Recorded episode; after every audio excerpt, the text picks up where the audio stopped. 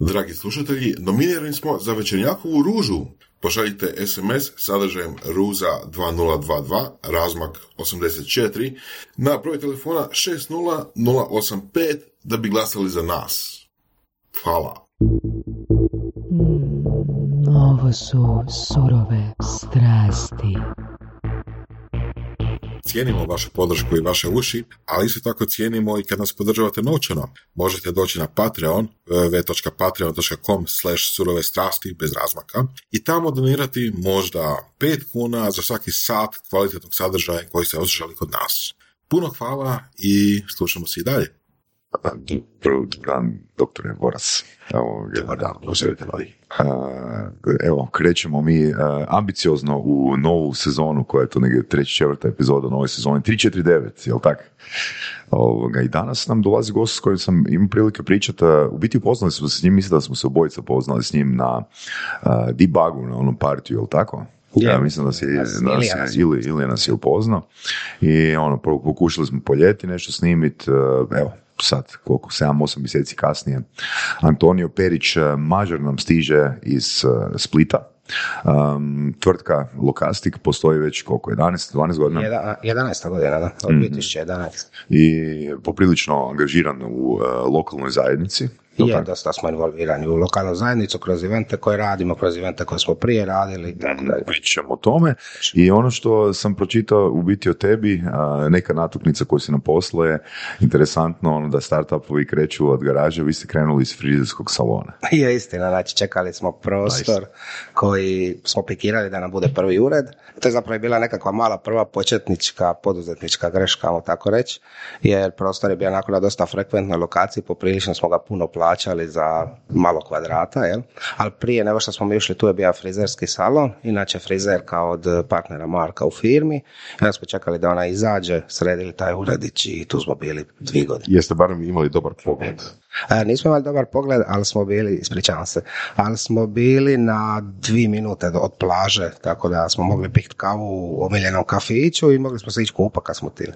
Pa je to. Ipak splet. Da. Ujasni nam, Antonio, što je to lokastik? Pa Lokastik je ime koje, koje Marko zapravo koristio nekako svojoj freelance karijeri i kad smo se mi upoznali na nekim projektima, uh, on je predložio da to koristimo kao nekakvi brand. Jel? Meni se ime jako svidjelo, jer je prvo unikatno, dosta jednako zvučno i pamtljivo i nema ništa drugo na svijetu što se povezuje sa Lokastikom osim nas. Znači nema nikakvi mm. drugi brand, nikakva slična riječ itd. I tako da smo zapravo odlučili po tim brandom nastupati kao film. A značenje riječi? A značenje riječi, to smo, a ima nekakva fan priča oko toga, ali nije moja priča, pa je glupo da ja ispričam, to ćemo ostaviti Marku kad bude na nekakvom podcastu ili konferenciji. Ali ono, polo smišna je priča. Dobro, i koji vam je bio prvi proizvod? Kako ste uopće odlučili otvoriti? prvi proizvod smo radili za, zapravo mi smo se sreli na, jedan zajednički prijatelj nas je upoznat, to je spojio, Marko bio dizajner, ja sam freelancer kao developer tokom zadnje dvije godine faksa i Marko je trebalo nešto isprogramirati, nekakav CMS za Mari Commerce firmu iz Zadra koja se bavi distribucijom e, smrznutih, e, smrznutih morskih proizvoda i mi smo to odradili dosta brzo skupa, tipa u dva tjedna. I onda je rekao kao imam još neke projekte, hoćemo nastaviti dalje raditi skupa tako smo mi zapravo počeli intenzivnije družiti, počeli smo slati neke prve ponude zajedno i krenili raditi na nekakvim projektićima. Prvi veliki, ja bih rekao prekretnica gdje smo zapravo i na kraju službeno i otvorili firmu, je bio projekt za Replay Hrvatska, E, njima smo radili prezentacijski web bez web shopa tada. Čekaj sekundu. Znači vi ste e, otvorili, dobili ste projekt i otvorili ste firmu ili ste otvorili firmu pa ste dobili projekt? E, znači dogovo, praktički smo dogovorili projekt i onda smo otvorili firmu. Freelancing smo imali nekako, imali smo firmu preko koje smo poslovali, ali nismo mi bili vlasnici. Samo smo mhm. kao, to je sve u početku bilo nekako poluprofit. A kako ste onda bez firme ono, dobili priliku da bila je nekakva preporuka mm i ono već smo imali neke radove iza sebe i rekli su ono kao ok, mi bi radili s vama, mi smo rekli ok, prva uplata će sad čekati, ne znam, 20 dana dok mi se tapiramo sve, ali želimo sad ozbiljno postaviti poslovanje i ostalo. I onda smo tako krenuli. Fun fact je da se ta firma nije zvala Lokastik nego stranica, jer smo imali problem s imenom. Nismo mogli registrirati Lokastik. Zašto? A onda su bila pravila ona u... Zato što nema značenja. A do kad, su to pravila uopće bila? Pa iz Europske unije. Da. Još uvijek postoje neka pravila, ali smo uspjeli to kad smo nešto, kad smo neke udjele sređivali u firmi, onda smo uspjeli prebaciti na ime Lokastik, ali smo morali dati neko objašnjenje šta to znači. Jel? Mogli smo mi i tada, ali bi izgubili još 10-15 dana da nekog uvjerimo da je to Ako se dobro sjećam, ono, smio si uh, imat, uh, firma je smjela imati naziv uh, na latinskom i na grčkom. Latinskom, grčkom i hrvatskom. I hrvatskom, tako je, tako je, da, Ili da, ste da. mogli naći neku planinu negdje, printat neku mapu i reći da se zove Lokastik i onda bi to prošlo. Ma da. Da nama se žurilo i nismo htjeli da prolazi još par tjedana, tako da. Znam da su ljudi pekali tipa, ne znam, inicijale mog unuka ili tako nešto, znači, ono, pet mojih unuka radi te inicijale, baš ono, to je Da, da, da, da, da, da, da. Pa, kad te, pa to je isto zanimljiva priča bila iz Escape-a, ne? Eh, Escape deo, kad nisu htjeli priznati ime Escape, pa kao Escape, kao bijeg, pa su rekli, e, ne, to vam je ona tipka koju koristite. Prošlo, ne? Evo pa sad smo registrirali firmu za Block Split, za konferenciju i nije nam htjelo proći Block Split zajedno, ali Mm. Block Split je prošlo. Tako. Čekaj, čekaj, nije htjelo proći Block Split zajedno? Kao jedna riječ, Kao jedna- ali Block Split razdvojeno, Ok. da je ovo je prošlo. To, to vrijedi malo komentirati. A, znam iz svog vlastitog iskustva. A, čovjek bi rekao da su zakoni u zemlji jer univerzalni za sve dijelove zemlje i tako dalje.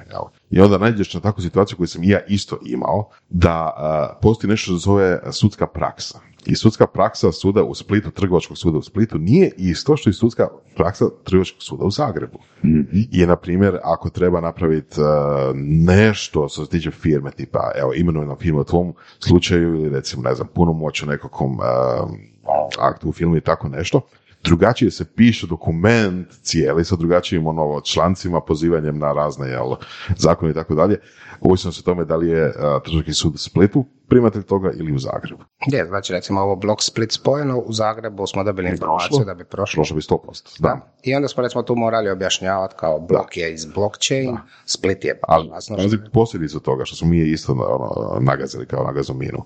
A, odvjetnici, na primjer, u Splitu su navikli pisati, a, pisati, ne znam kako zahtjeva, naravno neke dokumente, akte, šta ja znam, a, namijenjene za svoj vlastiti tr- tr- trgovački sud u Splitu, jeli? I onda njihov dokument koji oni napišu ne bi prošao u Zagrebu. Mhm, mhm. I obrnuto. Ja mislim, to su, ono, Evo, zakoni. Evo, sam digresija, digresija na tu temu, ali mislim da stvarno vrijedi to isto zapisati za Je, jel, je, da postoji to Ali isto. fascinantno je da, recimo, meni je bilo malo iritantno to sa lokastikom, zato što kao imaš ime koje unikatno želiš graditi brand oko njega smisla. Mislim, ima Da, smisla da, da, se firma tako zove. Ne, mora biti engleski, latinski, planina, hrvatske riječi. Da. I onda smo doslovno vrtili riječnik, negdje smo vidjeli stranica, kao radit ćemo neke webove. Da. A danas radite sa dosta jakim klijentima, ili smiješ imenovati? Smijem, većinu. E, pa u Hrvatskoj smo radili gotovo sa svim jačim bankama, možda najviše smo radili, radimo nešto s RBA trenutno i radili smo sa PBZ-om, dosta velik projekt prije par godina. E, vani radimo recimo sad aktualno sa Sonos zvučnicima e, kojih koristite, znači razvijamo njima, da, njima, nekakvu- njima novu web aplikaciju, novi web kontroler. E, aha, ok, pardon. radili smo sa ABM na jednoj aplikaciji za prikupljanje analitike iz automobila nakon nesreće. E, radili smo sa Spliceom, Beatom, znači nekakva muzička industrija, tako da ono, dosta smo, dosta smo rašireni. I veliki klijent kojeg imamo tu u Hrvatskoj je Tomi, znači di radimo na razvoju e-commerce rješenja, ajmo reći konkurencija Konzum Kliku. Jel? Konzum Klik je trenutno dosta veći po prihodima i, i tržištu, ali mislim da ono pomalo raste i Tomi. Jel? A to je jako zanimljiv market, taj dostava hrane i pića na adrese. Kako ste se gradili, kako ste došli do tih klijenata? Uglavnom preporuka. E, Konferencije, preporuka, predavanja, ali jedan klijent bi vodio drugom. Ono, trudili smo se uvijek napraviti dobar posao. Jeste imali kad situaciju da ste dva, tri mjeseca bili u besparici? Mm, Pa mislim da. U smislu ne u besparici da nemamo para, nego da nam kasne uplate, pa ono, panika i snalazi se kako god znaš. I to pogotovo kad si manji, kad si veći nekako iz više izvora dolaze prihodi pa se to teže desi, ali nismo bili u situaciji da nemamo posla. To se nije nikada, uvijek bi imali dovoljno posla, samo neka, ne znam, jedan klijent propadne, pa ne znam, nekih strana. Ono, uvijek pričamo o hrvatskim klijentima koji ne plaćaju, međutim ako vam strani klijent ne plati, ne znam, 20, 30, 40 tisuća dolara, to je još uvijek mali iznos da bi ga tužili. To će trajati godinama, košta će jako puno para, tako da samo to zaboravite i idete dalje. Znači i toga ste imali. Pa imali smo dva, tri slučaja sa stranim klijentima di doslovno ono, zeznili su nas, jel da ne iskoristim drugu riječ. Zanimljivo. Obično se priča kao jel, da jel, strani klijenti su puno bolji, plaćaju. Pa strani klijenti su bolji, u smislu pogotovo ako se radi s nekim ozbiljnim firmama, e, puno više plaćaju, veći su budžeti, ali moramo biti realni, biti svjesni da su i neki hrvatski klijenti došli do toga da mogu sebi priuštiti i veće budžete i veće investicije. Recimo i Konzum sigurno i Tomi, to su ogromni projekti koji zahtijevaju puno investicija. Banke isto puno ulažu u aplikacije, u fintech i slične stvari. Tako da i naše tržište se malo promijenilo. Naravno, usporedbi sa, ne znam, Amerikom ili zapadnom Europom, puno je to manje i siromašnije još uvijek, jel? ali ne možemo reći da nema dobrih klijenata u Hrvatskoj. Tako da kad bi nekako sumira sve, osim možda jednog, dva klijenta koji su tu u Hrvatskoj propali ili proglasili stečaj, pa se tu nismo recimo mogli naplatiti, e, više je bilo nekakvih neugodnosti sa stranim, ali u, u pogledu našeg posla volumen je puno veći koji dolazi, neki 70-75% izvoz, tako da i, Mhm. i normalno to brojevi. Na koliko ste danas zaposlenika? E, 34 trenutno. Ok. E, baš smo sad zaposlili dvoje novih ljudi, tako da znam broj. Znači ono uvijek, mislim, tu 31, za 34 točno. I kak je išao rast kroz godine? Pa mi nismo htjeli nikad silovat neki brzi rast, da se tako izrazim, nego nekako ono više safe play, jel? Tako da zapravo mi smo najviše rasli prošle godine. Prošle godine smo zaposlili devet ljudi, ove godine već pet, e, tako da tu smo najviše potegli. E, sad smo malo to usporili, jer imamo trenutno otvorene samo dvije pozicije, jer gledamo šta će se malo desiti u prvom, drugom kvartalu ove godine, malo je trudna godina, tako reći, jel, i, i kad gledamo tržišta i van i tržišta u Europi, nekako ono želimo biti sigurni da neće biti nekih većih problema. Ali za sada je sve ok. jel. Da, jer vratio bi se na ono što si rekao malo prije, rekao si ono, najčešći poslovi su dolazili putem preporuke. Jel nam možeš navesti ono evente koje ste radili ili koje ste sudjelovali i koja, koju ste svrhu vidjeli u, u takvom, pod navodnicima, marketingom? Znači mi smo, e, ja osobno dosta rano sam počeo predavati na konferencijama, tako da sam odradio nekih stotinjak predavanja po cijeloj Europi, doslovno čak sam predavao i na Mauriciusu i predavali smo, pa kolegica Paula je predavala u Majamiju i slično i to nekako nas je pozicioniralo u nekakvom svijetu open source kao eksperte. I onda kad bi bio nekakav problem ili nešto, kad bi nam se neko javio, već bi znao otprilike, aha, oni su kvalitetni, znaju šta, ono, kao mogu nam riješiti problem. Nismo morali prolaziti neki proces objašnjavanja ili dokazivanja. Druga stvar je eventove koje smo mi radili, e, znači kroz Shift, kroz Block Split, kroz Tinel, e, opet nam daju, ispričavam se, opet nam daju neki visibility, pokazuju da smo ozbiljna firma koja ulaže u nekakve community i slično i onda jednostavno kroz networking ovdje upoznaš jednog, ovdje drugog, ovdje novih pet ljudi. Mislim, to je long term proces, to ne funkcionira da se ode na jedan event i dobit ćete tri nova posla, nego jednostavno građenje kroz godine i onda stalno neko će vas preporučiti, neko će vas Iz koliko godina? svih 11. A mislim da smo, da smo, da je prva konferencija na kojoj smo mi otišli iz Splita bila tada web strategija, ako se toga još sjećate. Da, da, 2010, 2011. 2011. Ja mislim da sad čak na zadnjoj, prezadnjoj predava nešto i onda smo poslije toga se odlučili da ćemo ići vani, tipa Verona. Kako ste došli do tih konferencija? Jeste pičali ili... Pa ne, uglavnom su to bile u početku developerske konferencije, gdje bi pre, ono prijavio predavanja i onda s vremenom su, ono, najteže doći prvi put predavam, da to odradiš ok, već poslije ide lakše. A ove koje smo mi radili, tu je uvijek bilo ok, mi smo organizatori, nekako biraš ljude koje ćeš pozvat, koji su ti bitni. Dobro, kako ste recimo do, do, došli do konferencije u Majamiju? E, to je bila, e, Paula je odradila jedno predavanje, mislim na PHP Beneluxu, ako se ne varam, neko je čuva predavanje, doslovno su je pozvali. Znači, kako kak ste došli do onda PHP Beneluxa? Pa isto već se tad znalo za nas i znalo se da znamo šta radimo i da imamo i da kada radimo predavanja da su dobra predavanja i jednostavno iš, jedno je vodilo. Da, kažeš preporuka, da većina posla dolazi preporukom, da li se tu računaju i eventi i konferencije na kojima ste sudjelovali, ili tako? Pa da, ja to gledam kao preporuku, zato što neko je tamo čuo nešto što smo mi pričali, možda smo se upoznali i kad je negdje zatrebalo nekome riješiti problem, sjetio se nas i reka, ok, oni to mogu odraditi, javi se njima, tako da je nekakva preporuka. Da, ok. Kako ste recimo do BMW-a došli? A, preko partnerske agencije s kojom smo to radili. A, to je onako bila zanimljiva priča. U jednom trenutku nam se javi e, partner s kojim smo to radili. E, kao imam jedan projekt, ali moramo kao proći, e, ne znam, security check ovo ono, kao ok. I lik je sutra bio u Splitu i preko sutra smo potpisali ugovor i krenuli raditi. Ako sam ja dobro razumio ovoga, znači niste vi e, često pičali uh, rješenja, nego ste... Jako lijepo. Ono što mi radimo, mi ako nas pozove neko, tipa da vas dva nas pozovete, imate neki problem, mi ćemo se potruditi, prezentirati nekako rješenje. Nećemo raditi oni klasični marketinški pitch, gubiti, ne znam, 200 sati da to pripremimo, ali ćemo popričati s vama i vi ćete dobiti dojam da mi možemo riješiti taj problem. Ako se dogovorimo da radimo, idemo kroz nekakav discovery workshop, event storming ili nešto, di pa ajmo reći snimimo vaše procese, u biti mi sfokusiramo koji je vaš problem, šta vas boli, jel? I to pokušavamo riješiti. Kad mi to riješimo na papiru, implementacija je lakši dio problema. I onda krenemo kroz iteracije raditi.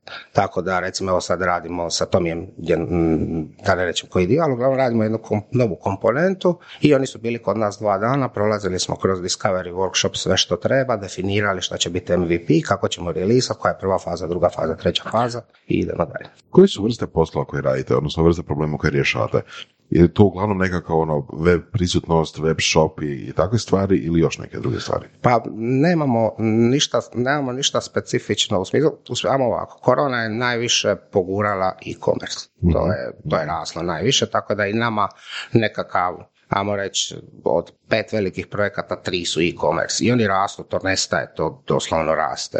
Čak da, da ne radite nikakav marketing, neki od tih projekata sami od sebe lagano, sporo, ali rastu. Jel? A druga stvar je to što sam rekao, ako neko ima nekakav problem koji digitalizacija može riješiti, dosta smo, dosta brzo učimo, dosta dobro kužimo stvari, dosta smo se istrenirali na način da, ne, da kužimo da kodiranje, programiranje ili dizajn samo po sebi alat koji rješava problem, tako da idemo u tom smjeru. Tako da smo recimo imali klijenta koji je isto u distribuciji smrznutih morskih proizvoda, e, mislim da su tu i po Zagrebu ribarnice Brač, i recimo njima smo razvili ne do kraja e-commerce, ali B2B rješenje koje njima olakšava njihovo poslovanje, jer prije se to sve radilo manualno, zapravo njihov sales team je e, liti radija cijelu noć, jer bi mora prikupiti narudžbe i sad se to ujutro mora dostaviti u restorane u 6, 7, 8 ujutro, e sad je to digitalizirano, sad postoji tablet, poklika se šta treba, manja je greška, manje je stres na ljudima. Druga stvar je, ne ovisiš o sales timu, imaš nekakav CRM koji handla sve. jel? Tako da ima tu dosta benefita. Da, jer mi- mislim, mene zanima, mislim da je Boras išao u tom smjeru a, ko- i postoje li, ne znam, određeni postotak sličnosti između svih tih projekata, jer ono što se naveo, meni barem djeluje kao da su to dosta različita rješenja. Pa e, da i ne. Znači ako pričamo o nekom komer, e-commerce rješenjima, tu uvijek ima nekakvih sličnosti, ali su opet i domene različite. Recimo, to mi je u domeni čistog trenutno B2C-a, gdje, gdje prodajemo hranu i piće, jel?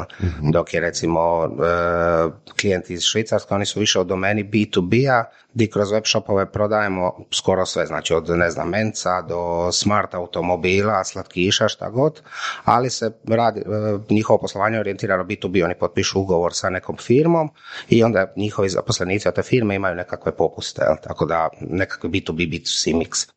A onda recimo ovo što smo radili za BMW je totalno druga stvar. Mhm, Možeš taj primjer dati? Pa tu je, mislim, to se radilo o uređaju koji spoji se, znači, na, nakon što se desi nesreća na automobilu, uređaj se spoji na automobil, povuče zapravo cijelu dijagnostiku šta se tu dešavalo. jel. Onda treća stvar, Omo Reader što smo radili, to je aplikacija za... Čekaj, čekaj malo, spoj se na automobil, što to znači? A, pa, za, u automobilu dole postoji e, jedan slot gdje se može, znači Ok. kad se dovede automobil na servis, jednostavno se ušteka uređaj i oni dobiju svu dijagnostiku šta je, e, što se dešava na automobilu. Znači, čim se dogodi kvar, znači, taj, taj, to rješenje ono povuče sve što se dogodilo E, na auto. Kad auto dođe u servis, Aha, ok. serviser spoji i na tabletu vidi jel, Da. dijagnostiku. A vi ste radili onda tu aplikaciju na tabletu ili? Da, aplikaciju na tabletu. E, Bili smo dio tima. E, Naš, dio, naš konkretno dio posla je bio raditi aplikaciju na tabletu i, bi, a i u timu naslov, naravno postoji frontend i backend i sve što je trebalo.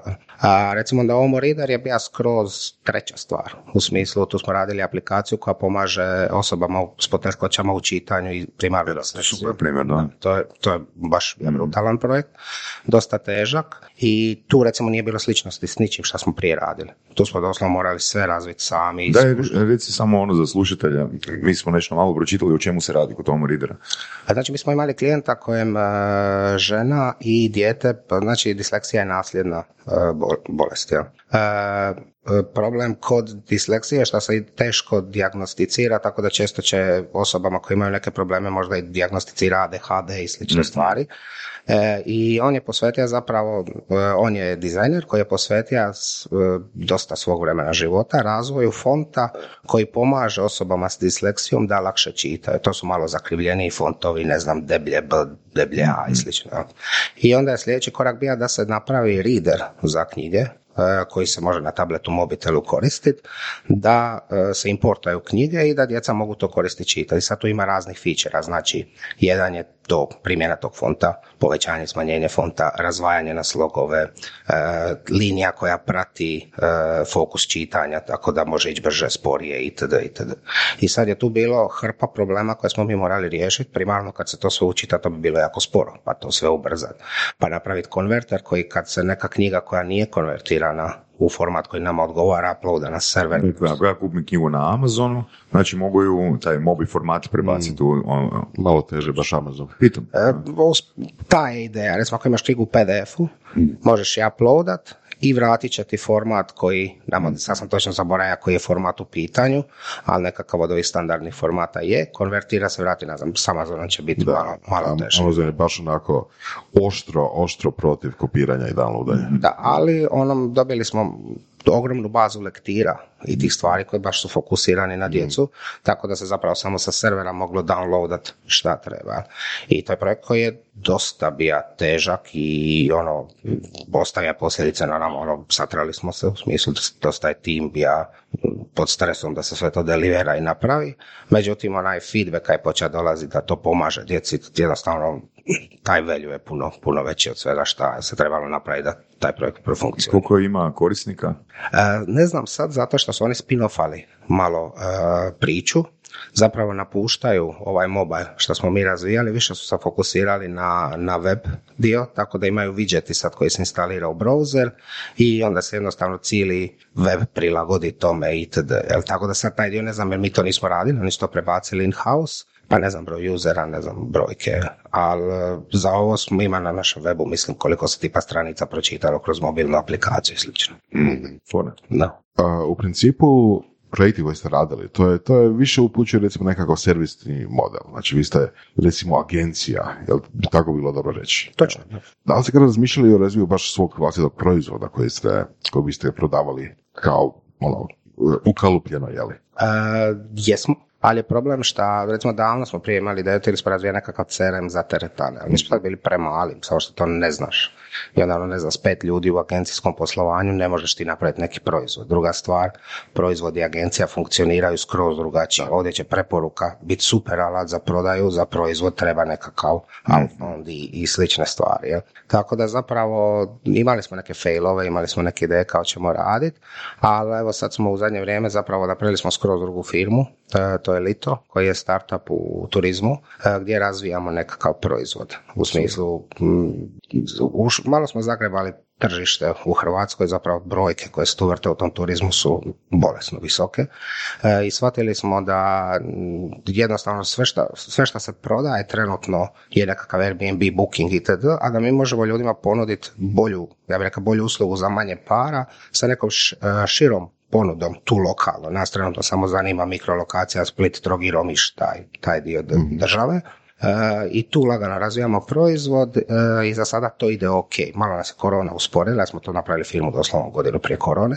E, tako da to smo rekli ok, ajmo odvojiti. Ta firma ima zasebno dvoje u sezoni, nešto više zaposlenih, svoju direktoricu koja to vodi operativno, mi se ne mišamo i ono ima nas par iz lokastika koji radimo na razvoju toga.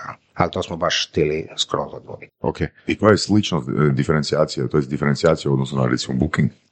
E, diferencijacija je šta e, e, ćemo- ono što se mi želimo fokusirati, Booking je tu dijelom uša, ali Airbnb je recimo puno više uša. To je ponuda, zapravo mi, mi smo sad rekli prvoj verziji ima ponudu smještaja, ali ono što mi želimo napadati je market ponuda jednodnevnih izleta. Mhm. E i sad to je tržište koje je još nekih 70, 75, možda čak i 80% offline. Znači ljudi to jako malo kupuju online. Airbnb je tu dosta bija na pa i posložio nekako stvari, ali nisu recimo došli još do toga da su bili profitabilni. E sad mi, pošto smo računamo, pošto smo lokalci, možemo, znači ako ti otvoriš Airbnb, na primjer sada, ideš na Blue Cave iz Splita, ima 45 ponuda koje su sve iste i ti trebaš, biraš između 45 istih. Jel? Ono što bi mi htjeli napraviti nekako suzi taj izbor, ok, reći ovo je za tebe, ponuditi neku bolju cijenu, lokalni support ako se nešto desi, jer problem bookinga Airbnb je support, se javi ne znam neko iz Londona i ne može ništa riješiti taj dan. I ono što možemo doći do više ljudi koji, ja vam reći tako su tehnički nepismeni, tipa ne znam baka koja peče soparnik u Omišu. Neće ona baš to stavljati na Airbnb, ali ako mi dođemo do nje, možemo ponuditi takve stvari. Zanimljivo. Znači više orijentacija na, na baš onako terenski rad, ja bih rekao, iz Pa, toga. bit će tu jako puno terenskog rada, ali ono što želimo uhvatiti taj val, kada će se to promijeniti da se to više kupuje online. Mislim, ima to zašto se, zašto se stvari ne kupuju online, zato što dođeš u Split, ne znaš što će biti kiša, ti planiraš godišnji sada, u osmi mjesec možda bude potop i ne možeš ići na brod, jel? ali onda bi mi tu ili implementirali neke backupe, ok, danas ne može, zamijenit ćemo ti to za drugi datum, ali danas možeš odraditi to, to, to i to. Mislim, to je baš sad ono, plan 3 do 5 godina što imamo tu raditi, ali mislim da ima potencijal. To mi je zanimljivo čuti, ali imali smo već i prije gosta i, i kolegu koji radi nešto što me potetilo na ovo što si opisao o Rioli, ali oni isto imaju nekakve ture. A, samo što oni, čini mi se, imaju puno manje terenskog rada, nego više to nekako pokušavaju biti bi progurati. Mislim da oni, da oni nude software za organizaciju izleta. U smislu, ako ja organiziram neke izlete, njihov software pomaže mi da to lakše napravim. Vjerojatno imaju nekakav modul za prodaju, nisam baš, uh, znam za projekt, ali nisam baš puno kopa po njemu. Mi se želimo fokusirati na prodaju. I onda ne znam, ako vidjeti kako lokalno možemo i nekakav offline marketing gurat, ne samo online, da zapravo ljude koji su već u Splitu hvatamo.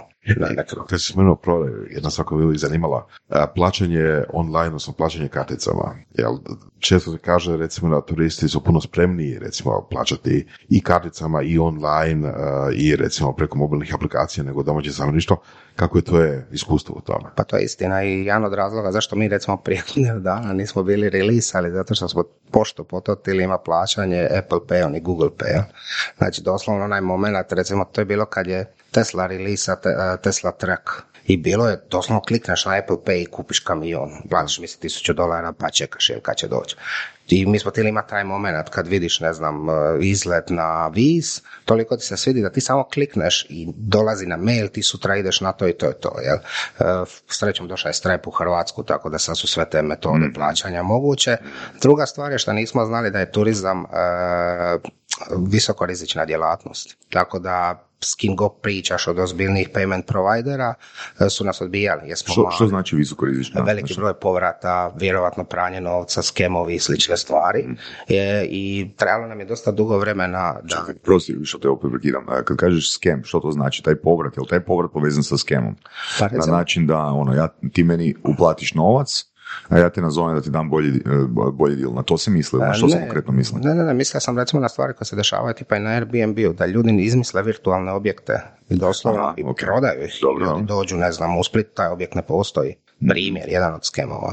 Čekaj, ja sam za konkretno taj čuo. Da. Znači, mi stupimo u kontakt i ovoga kažem ti, ono, napravit ćemo povrat i dogovorit ćemo se. To, to je isto nešto što se dešava često. E, treća stvar je ta, taj broj otkazivanja. Otkazivanja koštaju i payment providere i, i, i korisnike payment providera, tako da jednostavno to nismo znali. Onda smo, ne znam, mislim da smo checkout.com bili implementirali u nekoj prvoj verziji i ono idemo releasat, ne radi nam payment. Jer propustili smo mail gdje su nam poslali da, ono, da nam nisu odobrili account. I tako malo pomalo, i evo, napokon Stripe implementira radi, odobreno je sve, tako da trebalo bi sve biti ok jako brzo. Da, mislim, pođe se općenito, da, online prodaji kod nas, Stripe, Da. baš konkretno. Je, Stripe, mi- smo znači, zapravo našli drugi payment gateway koji nam je da bolje uvjete od Stripe-a, Aha. ali s- e, smo inzistirali baš na Stripe-u zato što moje razmišljanje, mislim razmišljanje tima je ti kad vidiš Stripe Ljudi poznaju taj brand. kao naš brand je nepoznat, Stripe je poznat i ako, ako želim negdje nešto platiti, pa rađe ću platiti negdje gdje je Stripe nego nekakav XY koji nisam čuo, jer opet računam ako se desi nekakav problem, Stripe će me pokriti i sačuvat će to. Mhm. A, I ti, Gora, si, e, ti, Antonio, ono, radili ste s turističkim zajednicama, je li tako?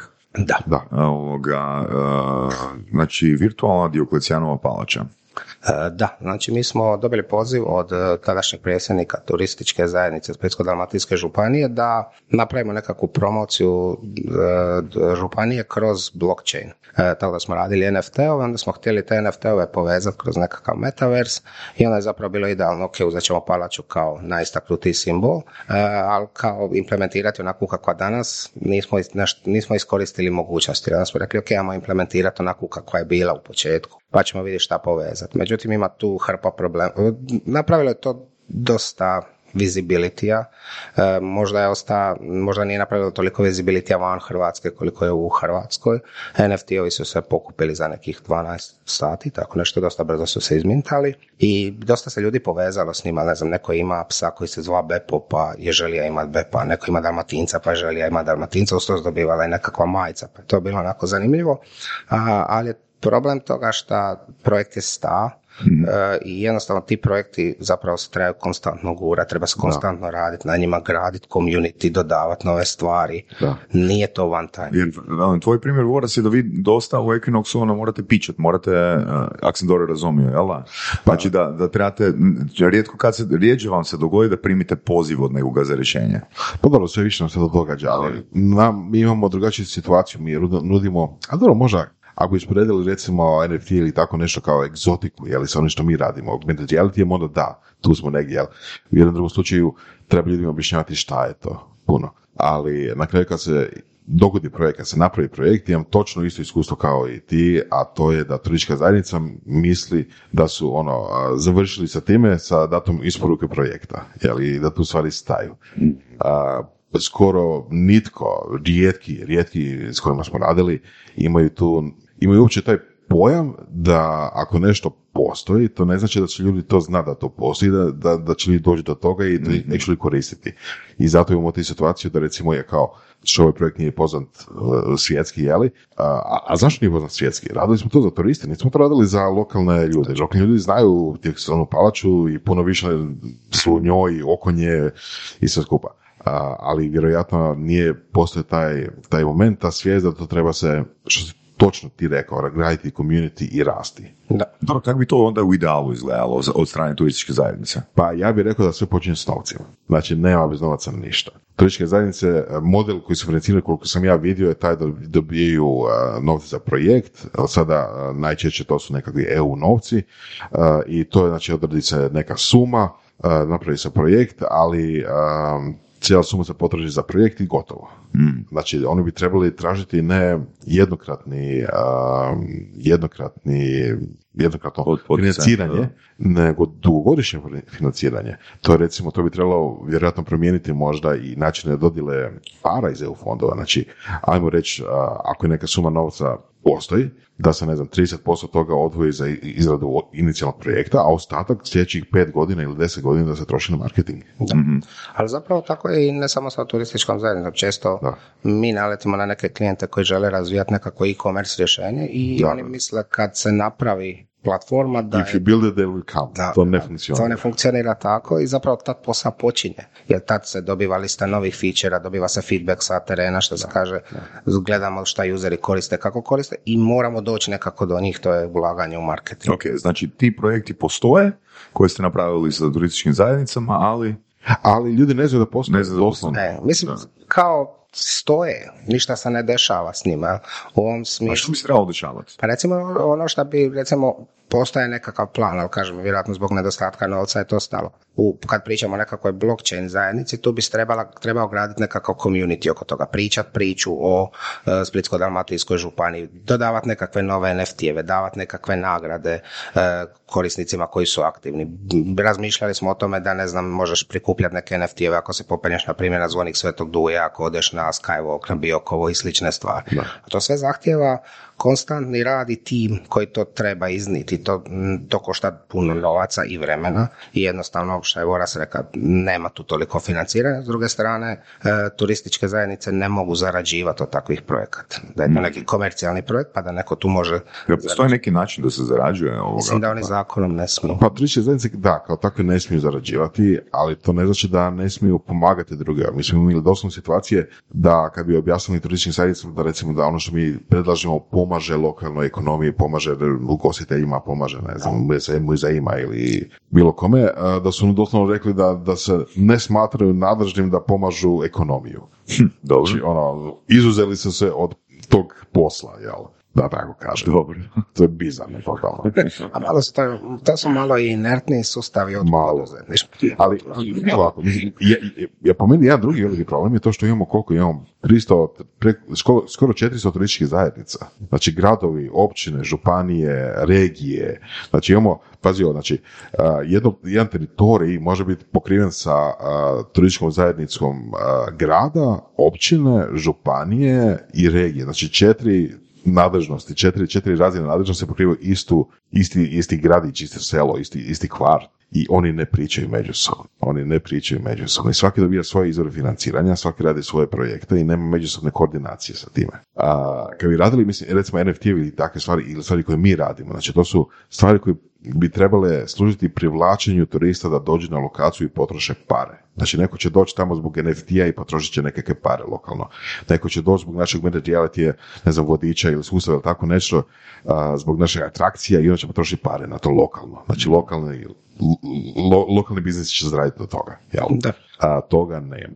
Mislim, ima tu definitivno potencijala, dobro, ovo sa NFT-evima možda, mislim, ne znam, dokad će biti prerano, ali ovdje bi ja i fokus na tome da budemo u nečem prvi. Ja mislim da je samo, ako se ne varam, Izrael na Expo u Dubaju, ako ste bili na njihovom štandu, dobili ste nekakvu razglednicu NFT. Mi smo htjeli otići korak dalje, Da, kažem, to bi trebalo raditi stalno na tome, ali naravno ne- Ja bih to uh, stalno raditi na tome sa youtuberima, odnosno sa influencerima općenito.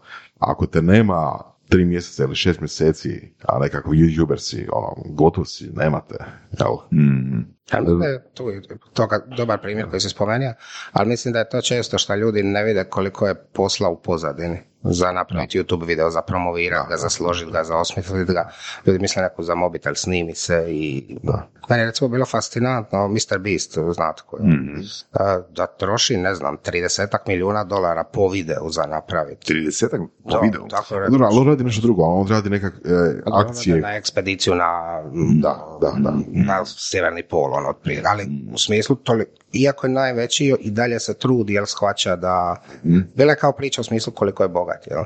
I onda ga je ovaj pita je li kao vrijedi milijardu, i onda on rekao kao u smislu možda paper wealth. Da, ali kao ja reinvestiram stalno sve što zarađujem i ne znam, ima tim 30 ljudi i onda ne znam, reka kako e, tipa one fontovi kojima ispiše na video, da je to sve testirano po sto puta, pa se to minja s godinama, pa drugčiji formati videa cijela znanost je za toga, nije to samo tek tako. Da, da, da. I, i, to treba doći kod nas da, da je zapravo cilj doći do te razine. Da nije cilj stati na prvoj stepenici gdje ono a, određeni datum prođe i, i sve stane. Da.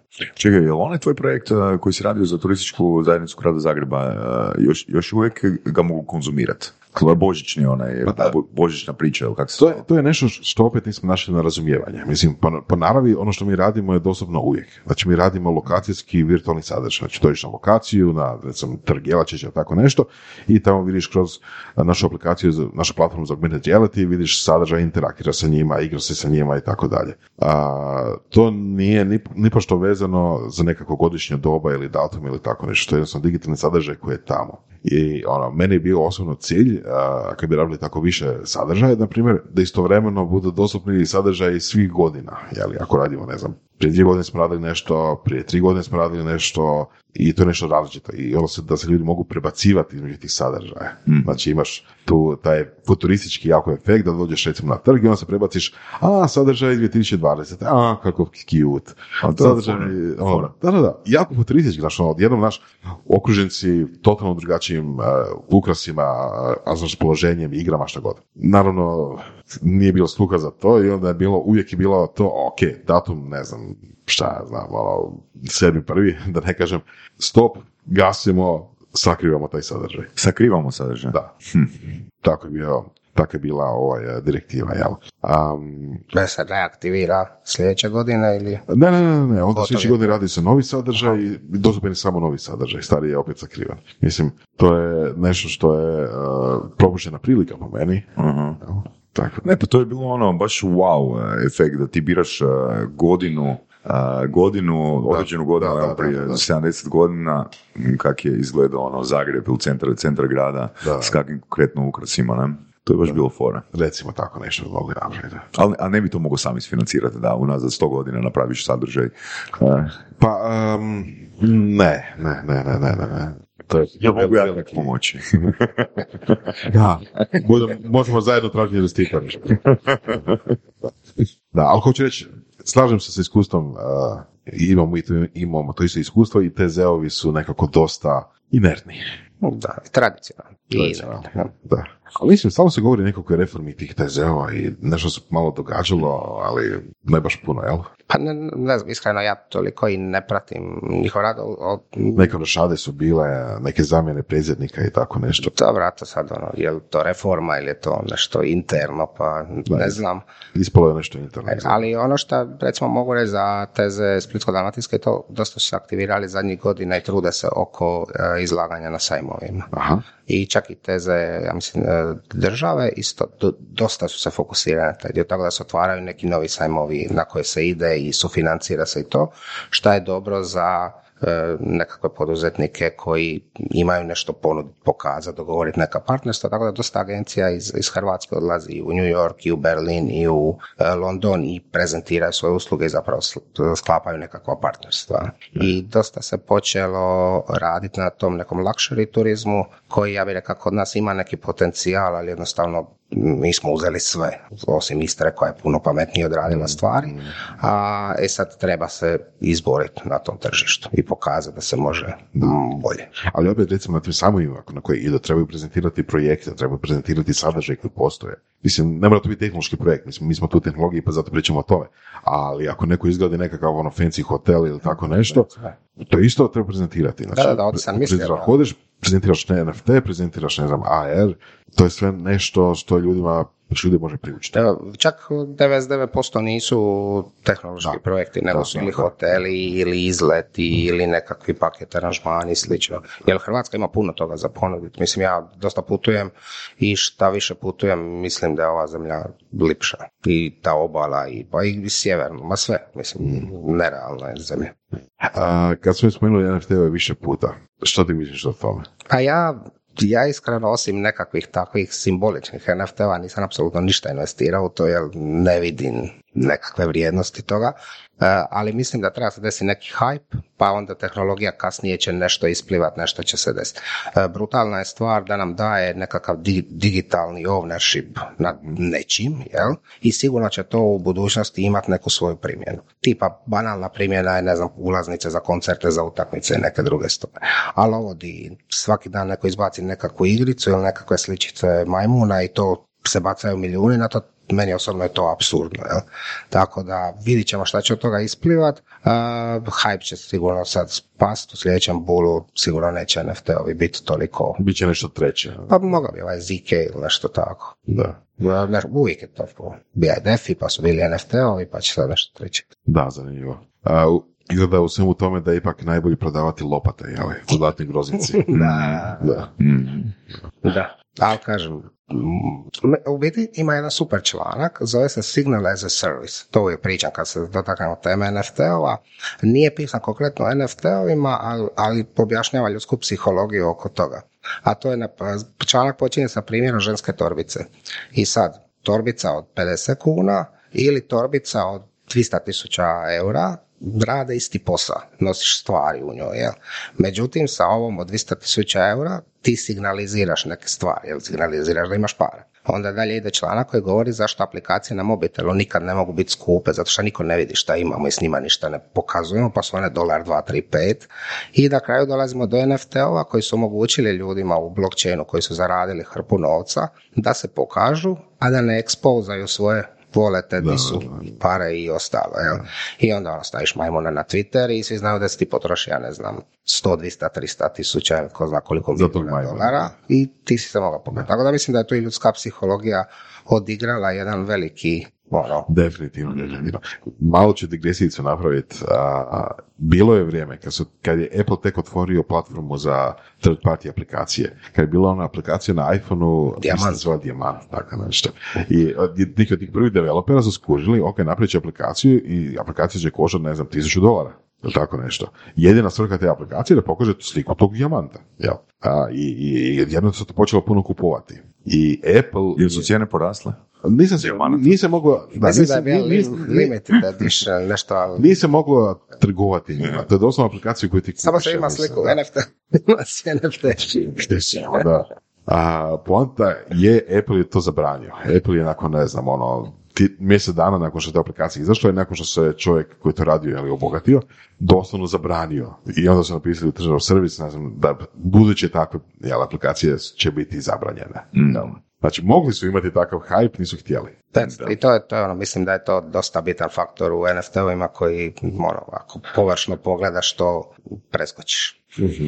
Da. A, htio sam te pitat, a, rekao si koliko ima, 34 vas sad, jel tak? Kak je sa zaposlenicima, često tema zadnjih ono godinu dana u surovim strastima, neka pretpostavka je možda je čak i na neki način lakše, s obzirom da se radi u Splitu, a nije u Zagrebu, a, je- jedna stvar, da li konferencije ono utječu na to i ono što sam a, vidio kod tebe je da a, dosta putujete ovoga i a, pokušavate se ono, uz te evente koje organizirate, pokušavate se na tim putovanjima ono, povezati kao, ti, kao tim. E, Znači, što se tiče zapošljavanja, svagdje je jednako teško, ja bih rekao. Čak možda u Splitu je malo teže jer je IT community manji. E, ali ako uzmemo bilo koji grad, to sam ono uvijek govori, ako odeš u Amsterdam, ako odeš u London, Berlin, naći kvalitetan e, kadar je teško.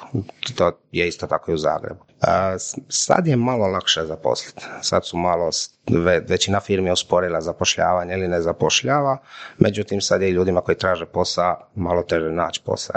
Jer niko ne zna u pravilu šta će biti cijelu ovu godinu, svi su malo oprezniji i to je normalno neko reguliranje marketa koje se dešava. Ono kad to sve raste, pogotovo kada IT raste, ne znam, 30-40% godišnje ili koliko već, svi žele najbolje ljude, svi žele zaposliti i on, lopate se što se kaže zapošljava. E, što se tiče putovanja, putovanja definitivno su benefit e, u smislu nešto se nauči na tim konferencijama, e, tko želi predavati ima ogroman osobni benefit ili gradi nekakav brand od sebe jer ti si na stage nije, nije firma. pod Znači, potič, potičete zaposlenike Da, da, drže predavanje. Ove godine će dvoje kolega držati predavanja. E, je u Poljskoj i u Lilu, za sada, vjerojatno će biti još neka konferencija. E, I na kraju krajeva to bude nekakav mini team building, ono, putuješ negdje, podružiš se, sad kraj godine smo bili u Parizu, prije toga smo bili Berlin, e, dio ekipe je bio u Poljskoj, nastroje smo bili Južna Amerika, u Kolumbiji smo bili, pa smo bili San Francisco, Las Vegas, e, London smo bili, tako da prošlu godinu smo baš puno, puno putovali. I Kako to utječe na produktivnost? Pa, to je, to je onaj dio k- isto opet ljudi vide putovanja, slike i nešto, niko ne vidi da se u posli radi i ne spava i slično, a ne možeš se reći da se ne utječe. Utječe i uvijek će se stvoriti nekakvi zaostaci ako si 3-4 tjedna na putu koje treba nadoknaditi kad se dođe doma, a, ali s druge strane treba biti i svjestan da tipa kad smo bili na Money 2020 u, u Las Vegasu, da su tu ljudi iz nekakvog financijskog sektora koje ne možemo baš upoznati na ne znam LinkedInu ili na Twitteru ili negdje i da ih više tu upoznamo to bolje i onda nekako poslije se povezati i graditi nekakav odnos s njima. jel? Imate neku strategiju kako upoznavati ljude na takvim konferencijama? Pa na ovim konferencijama smo bili e, sponzori, jer smo imali e, internacionalizaciju po- e, poslovanja, smo dobili od e, EU fondova projekt. Tako da smo tu bili sponzori, tako da je dosta ljudi dolazilo na štan. A u navečer su uglavnom nekakvi after party i druženja gdje je zapravo najlakše nekoga upoznati. Ali ja bih rekao, ima ljudi koji ono cherry pikaju, pa, ali zapravo... To znači cherry Pa ono da ćeš izabrat, ne znam, upoznaću Sašu i Vorasa i sad ću vas traži po cijelom Las Vegasu. Ok, ako imam cilj, super. Mislim, ako znam da mi baš vas dva trebate, ali u pravilu bih rekao da igra veliki brojeva. Mhm. A zašto su sponzorstva takve konferencije? Koji, koji je ishod iza sponzorstva? Pa, pro, ono, cilj je nekakva prodaja, ali treba biti realan, ne, neće to Mislim, treba biti realan u smislu ako se ciljaju nekakvi veći projekti, to će biti proces i ako kroz, ne znam, te tri konferencije za što smo sponzorirali u, u San Francisco, Las Vegas, ako mi dobijemo jednog velikog klijenta, to je uspjeh, Mhm. ono, blizu smo da nešto kloza. Znači unutar tri, tri konferencije, jedan klijent to Pa, zadovoljno. da, na nekom ono nivou projekta godinu, dvije dana, da je cijeli tim tu, to je više nego, više nego dobro. A, mogu te samo još nešto pitati, mislim da te konferencije su u SAD-u koje ste sponzorirali, tako? Da, da, E, znači jeste sponzorirali nešto i kod nas u Hrvatskoj? ne? Ili niste uopće? U Hrvatskoj, Misliš blok split ili? Ne, mislim bilo što. Ne, Dobro, samo da nije bitno da nije u vašoj organizaciji. mm, jesmo Dumb Days. Ok, super. A, jel nam možeš dati neki feedback? koji je odnos organizatora u SAD-u prema sponzorima u odnosu na Hrvatsku? Pa ja bih rekao da se mi puno bolje odnosimo prema sponzorima nego oni, u smislu Ne, da se vi kao, vi, vi kao tko? mi kao lokalna zajednica, kao mi kao, mi kao organizatori u Mhm. Hrvatskoj, jer nama je puno teže dovući velikog sponzora. Ali iskustvo vas koji ste sponzorirali neki, neku drugu konferenciju, znači u Hrvatskoj? St- u Hrvatskoj pa pot- uvijek se potrude više, znači ne znam kad smo Dumb Days, oni će doći oko Mhm. vas i obiće vas i sve to. Napravit će to i, i ne znam u Americi na Money 2020, neko će vas pitati, ali tipa primjer, uh, setapiran nam je boot, sve tu, ali ne znam, boot nije bio usisan i nismo imali ključ od ormarića. To je bila procedura od četiri sata da mi uspijemo nabaviti taj ključ od ormarića. Mhm. Ovdje bi to neko dotrča riješio, ali ok, to je konferencija od 20.000 ljudi, tam da je se konferencija možda od 600 ljudi i to je razlika. Ali ja bih rekao da smo mi ko domaćini, kad kažem mi, mislim Hrvati, da se tu potrudimo da sve što rećemo ispunimo, da ono dodatno se potrudimo oko sponzora, jer je nama teže dobiti sponzore. U Americi je to biznis, u smislu evo ti ugovor, ti ćeš dobiti svoja e, šest metara kvadratnih prostora, ti izgradi bud, ti riješi sve to, dođi tu, e, Veliki brojevi, jel? E, i, i neko će te u nekom periodu pingati ili obići, pitati je li sve ok. Ono, je- jesu li oni šta zaboravili? Mm. I ako imaš neki problem, ono eventualno će ti sugerirati di ćeš, e, di ćeš ići. A, imaš li iskustvo da e, oni daju rješenja kako raditi aktivacije na eventima ili ne? Pa U pravilu oni ponude, sad u zadnje vrijeme je hit da ponude uglavnom aplikacije gdje su svi e, sudionici i onda ono pingaj, filtriraj, šalje poruke, dogovaraj sastanke. jel?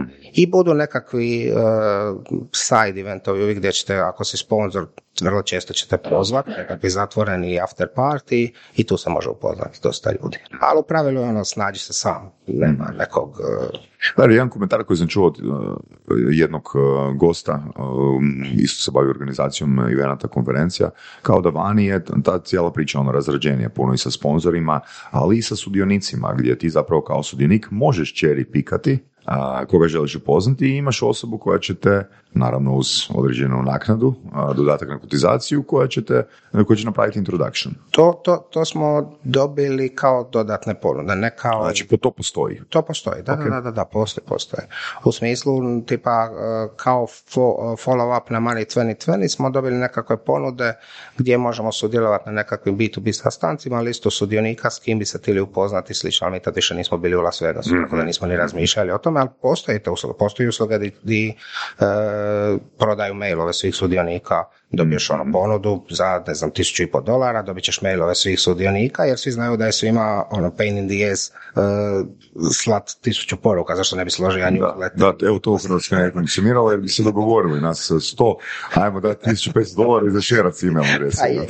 ali, ali kažem, mislim da problem je što je tu konferencija, ne znam, 100, 200, 300 tisuću ljudi, ne znam šta je najveće bug ili, ili, ili shift, trenutno možda 2, 3 tisuće ljudi, Da. tamo je 20, 30, 40, tako i da ih neko od nas, Balkanaca, zalevati na taj način i dalje će li prodati toga. I kako je onda izvući maksimum iz svake konferencije di, di, di se nalazi 20.000 ljudi? Pa ja ne I što znači ja- za tebe maksimum? Pa meni je maksimum da upoznam nekoga s kim ću nešto raditi u budućnosti ili s kim ću ima nekakav odnos, možda čak ajde, nek bude nekako poluprijateljski da možemo dijeliti znanje i iskustvo, opet dobro, jel? Nekakav end goal uvijek je nekakav sales, ali ja ne volim velike konferencije zapravo, meni su puno bolje manje Što znači manje? Do 500 ljudi. E, puno je bolji networking, puno se više ljudi druže. Tipa ja vjerujem kad vi napravite ovdje prodajni mindset- i ako bude 100 ljudi, 120 ljudi, da u prosjeku svaku pozna 10, 15, 20 novih ljudi bez nekog pressinga. Pa da, zapravo ono, mi smo, to, mi smo primijetili, hvala ti puno na komentaru na to, mi smo primijetili zapravo da ukoliko imamo 12 eventa godišnje, da je malo vjerojatno da se članovi neće između sebe unutar godine dana, ono, da, da, dobro, upo- mislim, solidno upoznat, znaš. Ovak na konferencijama, recimo, meni je VMF ono super uh, festival, ali doslovno ono, to je takva količina ljudi, ti jednostavno se samo ono usput ono rukuješ s ljudima, e, bog, bog, bog, ovoga i ne znam, vidimo se negdje drugdje. Tako da nema baš toliko prilike, mislim, to, to definitivno je benefit, jer nemaš ono mjesto, barem ja nemam takvo mjesto gdje mogu ono se pozd- pozdraviti sa većinom onih ljudi koji smo prošli kroz uh, sur- surove strasti ono, na razini godine. Ne bilo bi ono prilično time consuming. Ali opet ovoga za neku izgradnju odnosa definitivno se slažem s tobom da ti neki mali ono 100 150 barem kod nas u Hrvatskoj koji su ponavljajući uh, mogu i tekako utjecati na kvali- kvalitetu networka. Onaj minus Onaj minus tih evenata, opet, mislim, plus, i plus i minus je, ima, bih sumirao u jednu riječ, a to je intima. Uh, Znači, ukoliko, naravno, mi stvorimo neki ono malo privatni ono odnos, naravno da ćemo se lakše konvertirati ukoliko, imamo, ukoliko imamo zajednički problem, no? Minus te priče, to sam baš dobio feedback i ono baš ga otvoreno podijeliti, ono, nemam, nemam ga potrebu skrivat. Uh, jedan od razloga, ba- baš mi se ono, prošlo mi kroz glavu, jedan od razloga zbog čega ono, C-level uh, ovoga ekipa ne dolazi na te evente. Zato što kad uh, čuju da si ti ono C-level, ono, ljudi vide jako veliki benefit od tebe i onda te zatrpaju ono, sa vizitkama i sa mailovima i tak dalje. Onda ti zapravo se uopće niti ne možeš opustiti na takvom eventu. Ne? Imam jedan konkretan primjer uh, sa Cigar Masterclassa na prodajnom mindsetu gdje mi je jedan ono, sudionik rekao da je drugi dan bi imao zatrpan uh, inbox uh, sa ponudama, znaš. Mislim, meni je to bilo nevjerojatno da na takvom, ajmo reći, intimnom event, intimnijem eventu se tak nešto ono dogodi i toliko je brza ono akcija, na, znaš. Mislim da su u Americi, neću generalizirati, ali mislim da u Americi su ipak, uh, ili su jako, zavisi opet od eventa do eventa, ili su jako u sales mindsetu, ili su ono taktični pa ono gra- grade taj network i ono imaju svoje strukture follow-upa da ono razviju prvo odnos pa onda close ako se radi o B2B, ona. Ali sad kad si, kad si spomenuo Amere, taj njihov sales mindset je meni bio mind blowing. Da, reci na što misliš konkretno? Ne, oni samo idu. Nema, nema tu srama ili nečega da će, on, on ako je ušao u sobu i traži nešto, on će proći sve u sobi, upoznat, vratit će se poslije na ljude koje, koji su mu zanimljivi, popričat. I, ono, mi, smo, mi smo sramežljivi, mi se bojimo nešto prezentirati, bojimo se prići ljudima i tamo je to bilo tako jednostavno. Ono, s kim god hoćeš popričat, nikakav problem. Da, kako to konkretno izgleda? Znači, ja ulazim, ne znam, na taj event i ono, doslovno se idem sa svima upoznat, izmijeniti vizitke i ono, to je moj prvi, prvi korak filtriranja. Da, pa mislim, možeš slobodno to napraviti. U pravilu, recimo, mi smo bili na jednom partiju, ja sam došao, ja sam baš gladan, nisam večera, pa sam stao sa strane, nešto sam poja.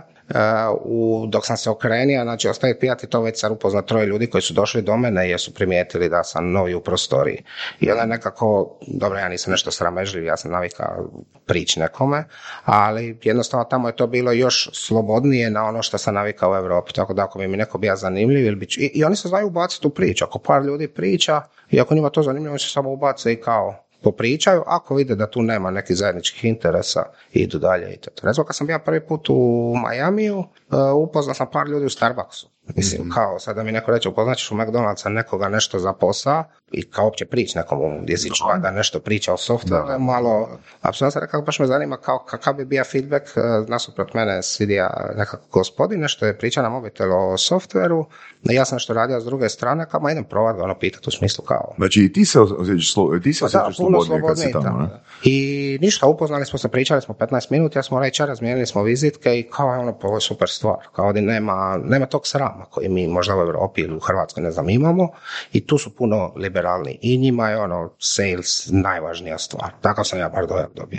Znači, ako neko ima proizvod, pa čak i u San Francisco gdje svi imaju nekakve startupe i developeri, oni samo idu okolo i pičaju. Što, znači, okolo po meetupovima, Po meetup, znači ono, ja, nek, ja meetup, tu sam otišao, čak, čak i meni je naporan, znači to je bilo sigurno jedno 200 developera e, i svi su imali nekakvu, neki startup. Da, da. I samo idu put tebe i samo ti ono, pića i sad ako vide da nisi investitor, da nisi zainteresiran, oni idu dalje, ali to je jednostavno tolika količina ljudi da se oni stalno izmjenjuju i stalno ti neko nešto priča. Mm. Pa sam nakon pola sata rekao, ono, nemoguće, ide na neki drugi meetup, jel? Da. Traže se neki malo manji, di će manje ljudi. Da, malo je to nezgodno ako imaš nekako druženje ili meetup gdje svi prodaju svima. Onako. Da, da, svi su došli da, prodati, da, svi su došli da. prodati. I ako neko reče da je VC, onda svi se sjate na njega i onda jedan ono biži, biži čaj. jel. Tako da, ka, ta, taj, taj pitching dio, taj sales dio, oni imaju puno bolje, puno bolje od nas.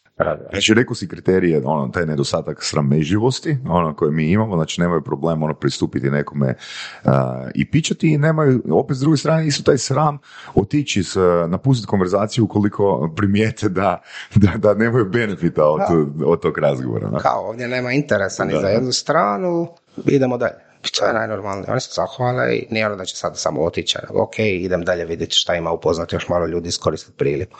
I oni gledaju svaki taj event. Mislim šta je normalno, to je u redu, kao priliku za upoznati ljude. Ako si već došao, to je ono uvijek kažem, ako si već došao na konferenciju, upoznat ljudi je stvar, predavanje možeš poslušati na YouTube. Da, da. Ono, ako si već došao na konferenciju, iskoristi to da se podružiš s ljudima. Onda je recimo za introvertnije ljude, ja znam da je njima problem nastupiti na stage i pričat, ali to je zapravo idealna stvar, jer onda ljudi prilaze tebi.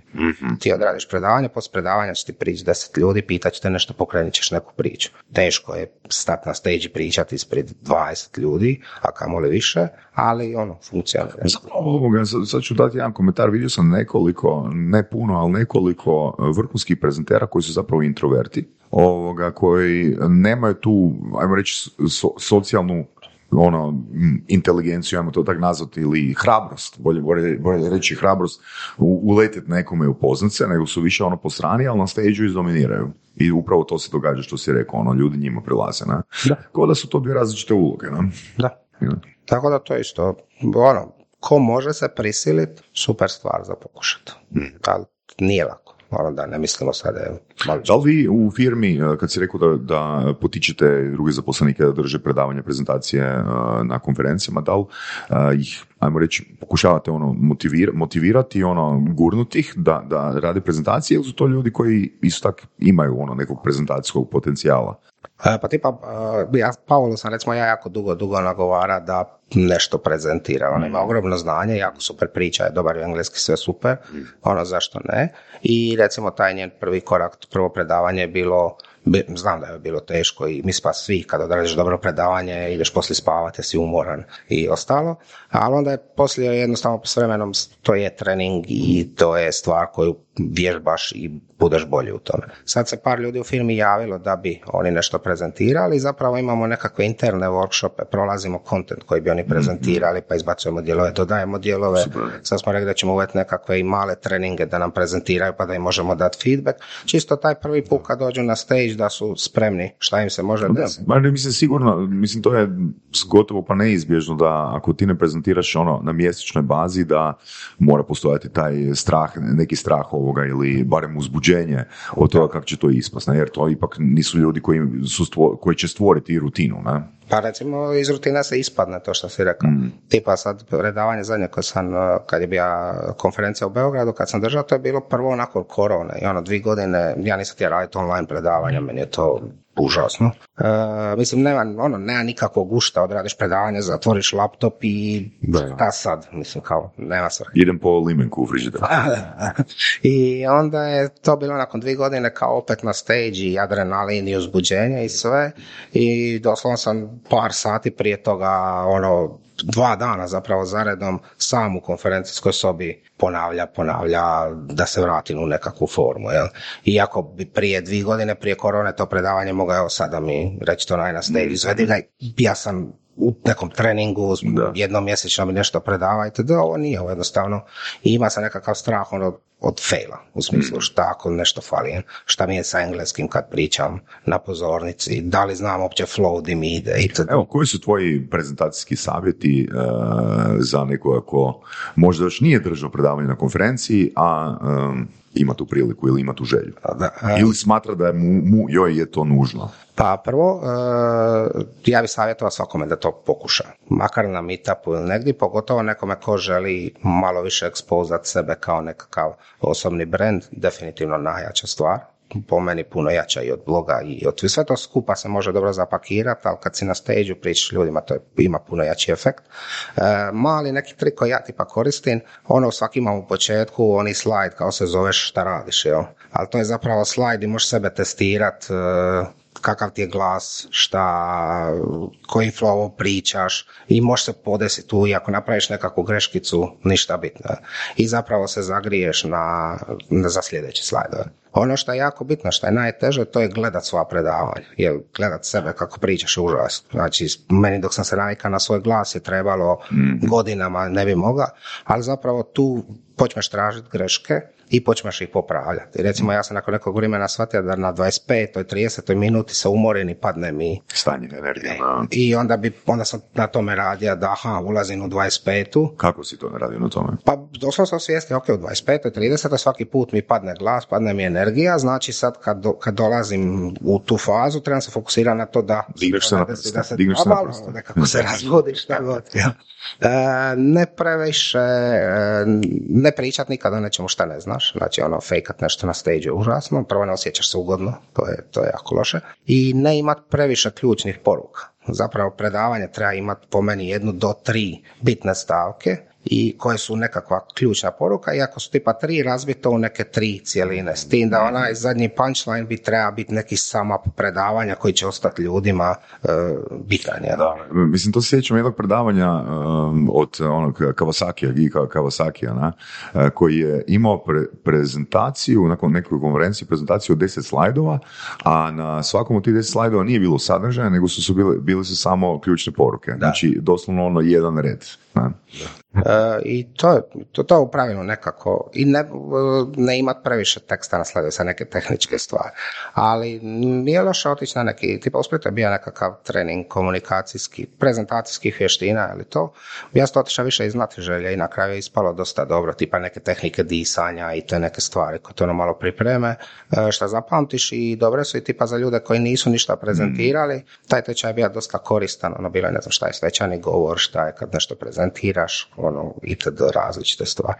Da, I pre- prezentiraš među ljudima koji ne znaš, tu je nas bilo 10-12, sad neko ko nije prezentirao, mislim na kraju krajeva kad držiš XY prezentacija bilo 5000 ljudi ili bilo 20, to je ista stvar.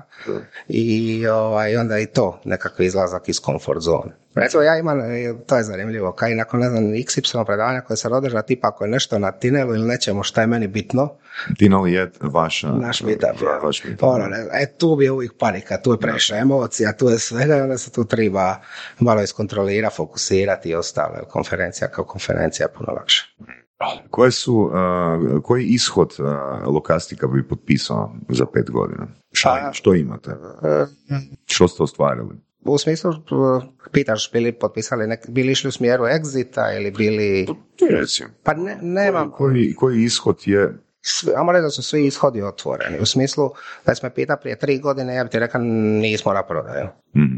Sad exit da se desi da je dobar, pa ono, to je biznis. Mislim na kraju krajeva. Nije ono, ima tu emocija, ima tu svega, ali malo se taj mindset promijenija s vremenom. Jel, imali Zašto? Što je utjecalo na promjenu? Pa mislim da je to sazrijevanje. I ono, i ima neki možda drugi stvari u životu koje bi se tada otvorile, e, razumijevanje tržišta veće nego prije, veća je firma, ne znam, ono XY je stvari koje utječu. Mislim, razlog zbog čega e, to pitam evo, i baš ono super si spomenuo riječ exit je, e, pričali smo nedavno s Istokom e, iz, e, iz Srbije i on je rekao da on ima čvrsto uvjerenje, ako, ako, ako se dobro sjećam, da e, će biznesi dominantno morati imati ono jednu osobu koja će biti osobni, koja će imati jako osobni brand. Pa ima to smisla, definitivno. Jer, iako ja pokušavam e, prije, i kad sam išao prezentacija, puno više ljudi vezalo lokastik za mene ili za Marka. S vremenom smo to pokušali odmaknuti. I, i zato drugi zaposlenici e, rade predavanje na konferencijama. Pa jedan od razloga da, mi želimo biti lokastik, ne Antonio, ne, ne Marko. Željeli smo se malo odmaknuti od toga i da stvari funkcionira ako nas nema i slično, ali gled, ovo što, sam, što sam spomenuo za exit, e, na tržištu je trend okrupljivanja. I kad dođe nekakva nemoralna ponuda, pa mislim da bi bilo suludo je odbit, kad kaže nemoralno nešto da nam svima riješi život i ne moramo se brini dalje. A s druge strane to prije 3-4 godine to je nama bilo ono kao Tek smo počeli. A je, tek smo počeli, to je to. Je to. Puno se više, pe- i sad smo mi emotivno uključeni u sve to, Da. ali s druge strane i, po, i više razuma. I drugačije gradiš biznis, znaš više, paziš na više stvari, gledaš više brojeva, gledaš više analitike, ljude i slično. Jel? Tako da je to taj dio. Ali rast hoćemo, to je ono, neki plan je da rastemo. Pet godina je meni daleko za gledat, osobno iskreno i tri, ono ne znam, kao u smislu mi imamo nekakvu tu poštapalicu, da tako kažem, e, što je Daniel jedan put rekao, meni se jako svidjela, u smislu svakoj iteraciji želimo biti bolji. Znači svaku godinu da budemo bolji nego prošlu, ako nam se nešto promijeni fundamentalno unutar organizacije ili nečega da i to bude bolje, i onda sve ok. Mhm. Um, kad spominjemo Brexit, odnosno exit i, i brand, a nije li to malo kontradiktorno, odnosno jedno, jedno u, suprotnosti drugima. Recimo, ako firma ima jaki osobni brand a, direktora, odnosno osnivača, jeli, a, nije li to onda otežava exit, odnosno kupnju od treće strane. Znaš, ono tipa, ako si imaš firmu, mislim da je to Šumiga pričao isto o tome. Znači, njega svi znaju i svi znaju da je firma on, više manje. I onda sad recimo kad je bila ponuda, mislim, čovjek rekao da, da, da, da teško bi se moglo dogoditi ponuda da neka treća firma otkupi takvu firmu koja ovisi o jednom čovjeku u smislu brenda. Pa to je ovisi šta kupuješ. I kao, da li je ta osoba koja je brand na prodaju, to je isto pitanje. Kao, Da, da, ali recimo ti želiš exit, a ti želiš jedno nešto deseto, jel? Pa- ne želiš više pa, imati veze ja, e, ja osobno, mislim, tu može biti, mogu, mogu biti dvije situacije. Neko može, možda imaju, ne znam, bubam, 50 developera i neko želi te developere, onda ne kupuje biznis, je kupuje developere. A druga stvar je, mislim da to težava u smislu razvoja nekog biznisa što je Saša rekao, nije loše ima nekoga ko, ko je brand i može privući ljude, ako se vidiš long term u tome, ali ako možda razmišljaš o nekom exitu, firma bi po meni trebala biti jača. I, i neovisna o jednoj osobi. Ja? Da, da, pa to- Inače, taj, taj da. podcast sa, sa Istokom je bio ono, Je, bomba. odličan. Da, je. Samo što će tema brzo zastariti. A gledaj, to je, to je opet slično onome što smo rekli za NFT-ove. Naš hype je sad toga brutalno velik. E, dnevno dobijemo 3-4 upita da radimo na nekakvim projektićima koji implementiraju API od e, četa i, Da. i su AI startupi. Ma da. I sad svi Vi dobivate dnevno. Pa da, svi sad priča to, svi žele spojiti to, pa ovo napravi, pa itd. I onda će to otići u nekakvu opet ravnu liniju. Da, da, da. I tu će nastati nešto dobro. Ja. Ali ovo je, mislim, fascinantno je, Vanja iz Humana ima super predavanje na Tinelu na, na temu brzine promjene i onda kako nas ništa kao u 21. stoljeću nas jako malo stvari može iznenaditi, zaokupiti. Onda se desilo ovo sa AI-em i cijeli svijet je stao i samo se fokusira na, na taj AI. jel?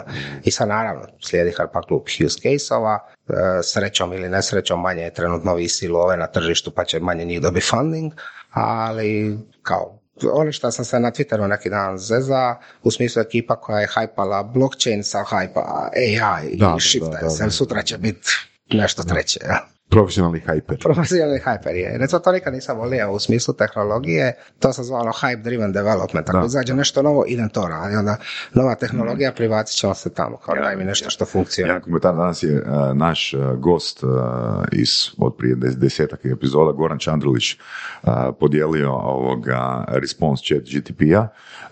Znači, tema emotional apology letter to wife. Kaže, make me a text that tells my wife I'm sorry. Make it very emotional. Kaže, I'm writing this letter to express my sincerest apologies for all the hurt I have caused you. I know that I have let you down and failed to be the husband that you deserve. The thought of causing you any pain tears me apart inside and I'm filled with regret for my actions. Možemo copy-paste. Da. Super. A, znate, znate ono, onaj film Her? Da, da, da, da, da. da. Taj čovjek je ostao bez posla, ono, danas. Ali isto, isto kao ljudska, ajmo reći opet glupost, u smislu moćan je alat i može se svašta s njim napraviti naravno treba ga utilizirati u neke svoje procese i ja ga tu i tamo koristim da mi olakša neke stvari, ali ono, mi smo ga počeli koristiti da pišemo pjesmice i da postamo meme slike doslovno okolo, tako da Znaš šta meni naj, ljudi ko ljudi. najbolje je svako svega toga, od, od tih mimova, jeli? A ja, ima onaj kao, a, gdje kao ide, proces. Znači čovjek se želi zaposliti u firmi, jel? Treba napisati uh, introductory letter, odnosno, jel, nekako uvodno pismo. I sad, jel, napišeš chat GPT-u, želim se zaposliti, ne znam šta, u Microsoftu, napiše mi uh, uvodno pismo. I sad chat GPT iz- izbaci, ne znam, ono, dvije stranice teksta, poštovani, uvaženi, uh, moje veliko iskustvo će doprinijeti rastu vaše firme, la, la, la, la, la, ono, ono, jel, pozamašnu količinu teksta, jel. Onda s druge strane ima nekakav menadžer ili Microsoftu koji dobije to na stol i kaže chat GPT-u daj mi summary jel, ovog, ovog pisma, jel. I ispada jedna rečenica, John se želi zaposliti. A to je tako isto na, na Tinelu komentira, kao da ćemo doći do toga da šaljemo mailove jedni drugima, obe strane koriste chat GPT i zapravo se dopisuju dva bota. Jel? da. To je neko, nekad bila ono što, my people will call your people. da, da, da, da, moj će će nazvat tvoj. Da. da. Super. Tako da. Zanimljiva vremena. Da. Eto, Antonija, ovoga, super, hvala ti puno na gostovanju. Da li imaš neko pitanje koje bi volio da smo postavili, a jednostavno nam nije bilo na kraj pameti možda? Pa ne, mislim da smo dosta toga pokrili. Hvala na pozivu, by the way. E, možemo se čisto dotaknuti oko Blog Splita, to je mm mislet, pa čisto da iskoristi kao promo. Znači, Blog Split je uh, community konferencija koja se bavi blockchainom, jel, uh, biznisom i developmentom na blockchainu. Radimo je četvrtu godinu, četvrto izdanje radimo. Nismo radili to samo u koroni, znači četvrto izdanje, 22. 23. i 5. zapravo će biti cijeli tjedan, jer ono, imamo workshope koji počinju u ponedjeljak. Tu najčešće budu i neki entry-based workshopi, tako ako nekog zanima razvoj na blockchainu, Solidity, to uh, idealna prilika. I onda imamo dva dana konferencije, nekakav boat trip iza toga i sad će se tu nasloniti još neki side eventovi, nekakav hackathon i još neke stvari, tako da ako hoće doći, mora, bude praktički ljeto u Splitu, bude dobro druženje, dosta partija, manja je konferencija, prošle godine je bilo nek 600 ljudi, ove godine ćemo vidjeti ipak je malo taj bear market, uh, tako da bude korisno i za ljudima koji nisu direktno uključeni u blockchain community, a, pogotovo ljudima koji jesu, ja bih rekao, poslovno bude poprilično korisno, jer dosta se, dosta se družimo jel, tokom toga. Super, Eto. Eto, još jedno hvala. Hvala. Pa, Vidimo se. Vidimo se, evo da, mi smo 20. uh, 20. ožujka, 20. ožujka sam ja opet u Splitu na ovom eventu prodajni mindset, pa se možemo i tamo uloviti. to će biti na istoj lokaciji. Mislim da da. A, vjerojatno se vidimo. Zadnji put ja sam došao, ali nisam mogao zadnji put. Eto, pa da malo i popijemo, ne? Dobro. Hvala. Hvala. Slušali ste podcast Surove strasti, broj jedan audio podcast u regiji. Ako vam se sviđa, lajkajte. Ako se slažete sa gostom, komentirajte ili ako se ne slažete. Komentirajte, lajkajte i nadam sve šerajte tako da i drugi ljudi mogu saznati za surove strasti. Čujemo se i do slušanja.